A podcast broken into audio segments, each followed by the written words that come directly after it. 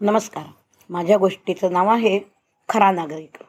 आज निरंजनचा शेवटचा नागरिकशास्त्राचा पेपर होता. सगळे पेपर अतिशय छान गेले होते. आणि आजचा पेपर झाला की उद्यापासून सुट्टी. आणि म्हणून निरंजनने त्या विषयाची खूप घोकमपट्टी केली. आणि ते करता करता त्याच्या लक्षातच आलं नाही. सकाळचे साडेनऊ वाजले. अरे बाप रे! आता तर मला उशीर होणार साडेदहाचा पेपर आणि म्हणून निरंजन पटापट आवरून निघाला. देशमुखांकडेही जायचं होतं. निरंजन मावशीकडे राहायचा. आणि मावशीचं घर डोंगराच्या पायथ्याशी होतं. तिथून एक नदी ओलांडून पलीकडे जाऊन त्याची शाळा होती.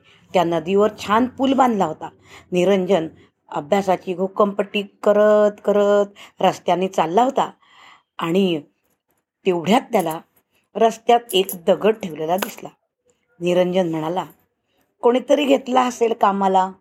पण किती लोक बेफिकीर असतात नाही का? आता याच दगडाला कोणाचा तरी पाय लागला तर तो ठिचकाळून पडणार नाही का? आणि म्हणून निरंजननी तो दगड हळूच उचलून रस्त्याच्या बाजूला ठेवला आणि चालायला लागला भराभर. तेवढ्यामध्ये त्या पुलाच्या डाव्या बाजूला त्याला एक काहीतरी भगदाड दिसलं आणि म्हणून निरंजननी जाऊन पाहिलं तर कोणीतरी एका अगदी विघ्न संतोषी माणसाने तिथलं रेल्वेचा रूळ पार वाकडा तिकडा करून तिथे मोठा खड्डा केला होता. की कोणत्याही क्षणी जर गाडी आली तर आज हजारो लोकांचे जीव जातील. हे निरंजनच्या चटकन लक्षात आलं. त्याच्या चाणाक्ष नजरेतून हे सुटलं नाही. डोळ्यासमोर पेपर दिसत होता. पण आता येणारी जी गाडी आहे त्या गाडीत अनेक लोक असतील आणि ती जर गाडी त्या स्टेशनवरनं सुटली तर लाखो लोकांचे प्राण जातील. निरंजनला काय करावं काही कळत नव्हतं. निरंजननी एका क्षणाचाही विलंब न लावता रेल्वे स्थानकाकडे धाव घेतली आणि स्टेशन मास्तरांच्या कार्यालयात पोचला. स्टेशन मास्तरांना सगळा तिथला वृत्तांत सांगितला.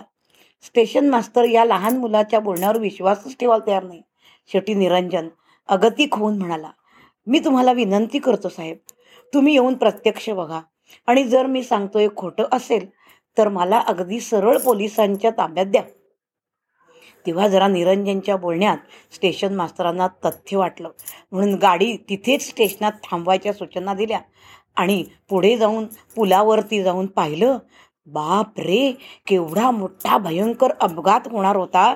आणि निरंजनने या अपघातात पासून अनेक लोकांना वाचवलं आणि म्हणून निरंजनच्या चौकशीसाठी त्यालाही ताब्यात घेण्यात आलं. निरंजनचा पेपर तर चुकला उदास झाला होता पण एवढ्यामध्ये सगळे अधिकारी आले.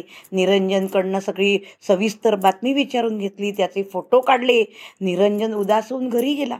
निरंजनला वाटलं आता काही आपलं खरं नाही आहे आता आपली भडसावळे गुरुजींकडनं येणारी मदत बंद होणार शिष्यवृत्ती बंद होणार.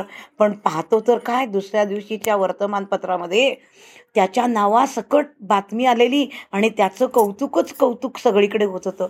निरंजनला खूप आनंद झाला. मावशीच्या घरासमोर अनेक मोठे मोठे अधिकारी आले भडसावळे गुरुजी आले. निरंजन त्यांच्या पाया पडला आणि रडायला लागला. भडसावळे गुरुजी म्हणाले नाही रे बाळा तू खरा नागरिक आहेस. तुझं काहीच नुकसान झालेलं नाही आहे उद्याच तुझा आम्ही पेपर घेणार आहोत.